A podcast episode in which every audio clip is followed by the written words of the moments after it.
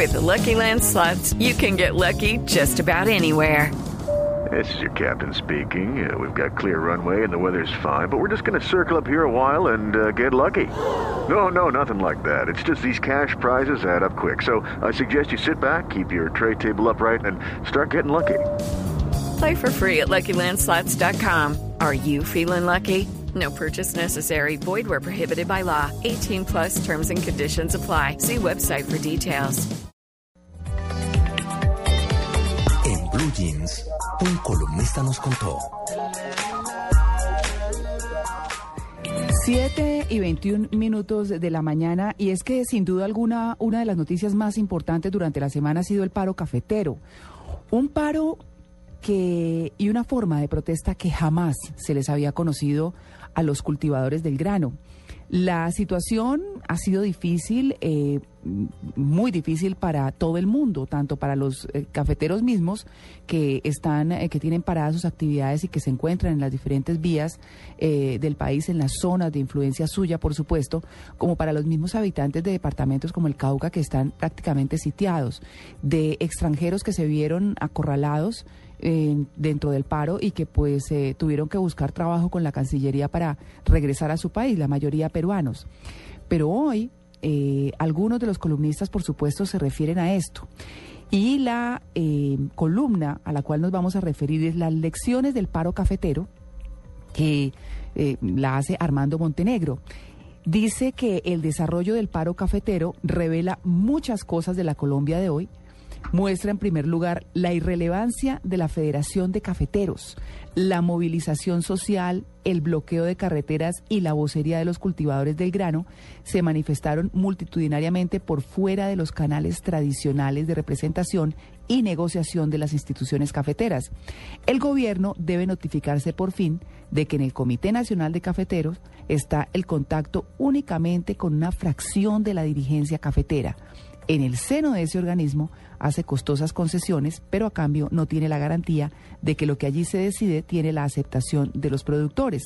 Empieza Armando Montenegro, por supuesto, a tocar algunos puntos que son em, consecuencia del análisis de lo que está pasando y que no tiene antecedentes en el país con este importantísimo gremio para la economía nacional. Dice que surgen numerosos interrogantes sobre el mecanismo adoptado para favorecer a los cafeteros. Un subsidio por cuenta del presupuesto nacional para cada carga del grano que se produce en el país.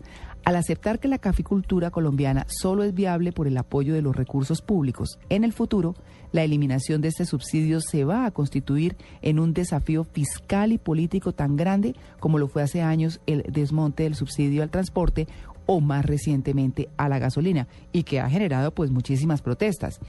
Ante este precedente, es inevitable que otros sectores que sufren iguales o mayores dificultades económicas se pregunten, con razón, por qué a ellos no les cubren sus pérdidas con recursos fiscales. Este será un estímulo a toda suerte, suerte de presiones para que sigan nacionalizando las pérdidas empresariales en el país. Y es que, Tito, el ministro de Hacienda lo decía esta semana. Si acceden de alguna forma a las eh, o les conceden eh, algunos... Eh, no digamos que privilegios, sino otros derechos o algunos beneficios, por decirlo mejor, a los cafeteros, van a venir todos los gremios a decir, ¿y por qué a nosotros no? Que es lo que está diciendo Armando, Armando Montenegro, que ya tienen los cafeteros de hecho y que de todas maneras pues eh, siguen otros gremios que están en fila diciendo y que están los cacaoteros en Santander protestando también con, mucho derecho, es un gremio que no ha estado muy protegido y que también pues se vio en este momento la oportunidad para hacerlo, así que las cosas no están fáciles. Y todo Lo que pasa también es que es el, eh, el primer, sigue siendo, si no estoy mal, el primer producto de exportación del país. Claro. ¿Cierto? Y probablemente el que más emplea en el campo actualmente y por eso pues también pensaría uno que están pidiendo eh, que los apoyen. Claro, mm, sin embargo todo el mundo se siente con derechos, ¿no? Es decir, y todo el mundo pues debiera tenerlos, es, es la realidad. Lo cierto es que si es tan de exportación, Tito, que el 70% del café que nos tomamos en Colombia es extranjero, en su mayoría vietnamita en su mayoría vietnamita, viene también de Centroamérica, viene de otros países de América, pero fundamentalmente vietnamita.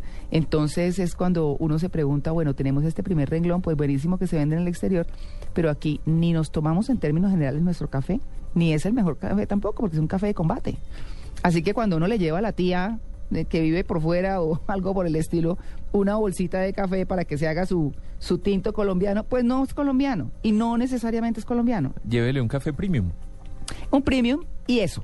Sí, pero, pero, y usted tiene razón, porque son los pequeños cultivos que hacen cafés especiales y que son los que se ganan premios internacionales. Y no es el mundo de café, pero son muy apetecidos sobre todo por las firmas extranjeras.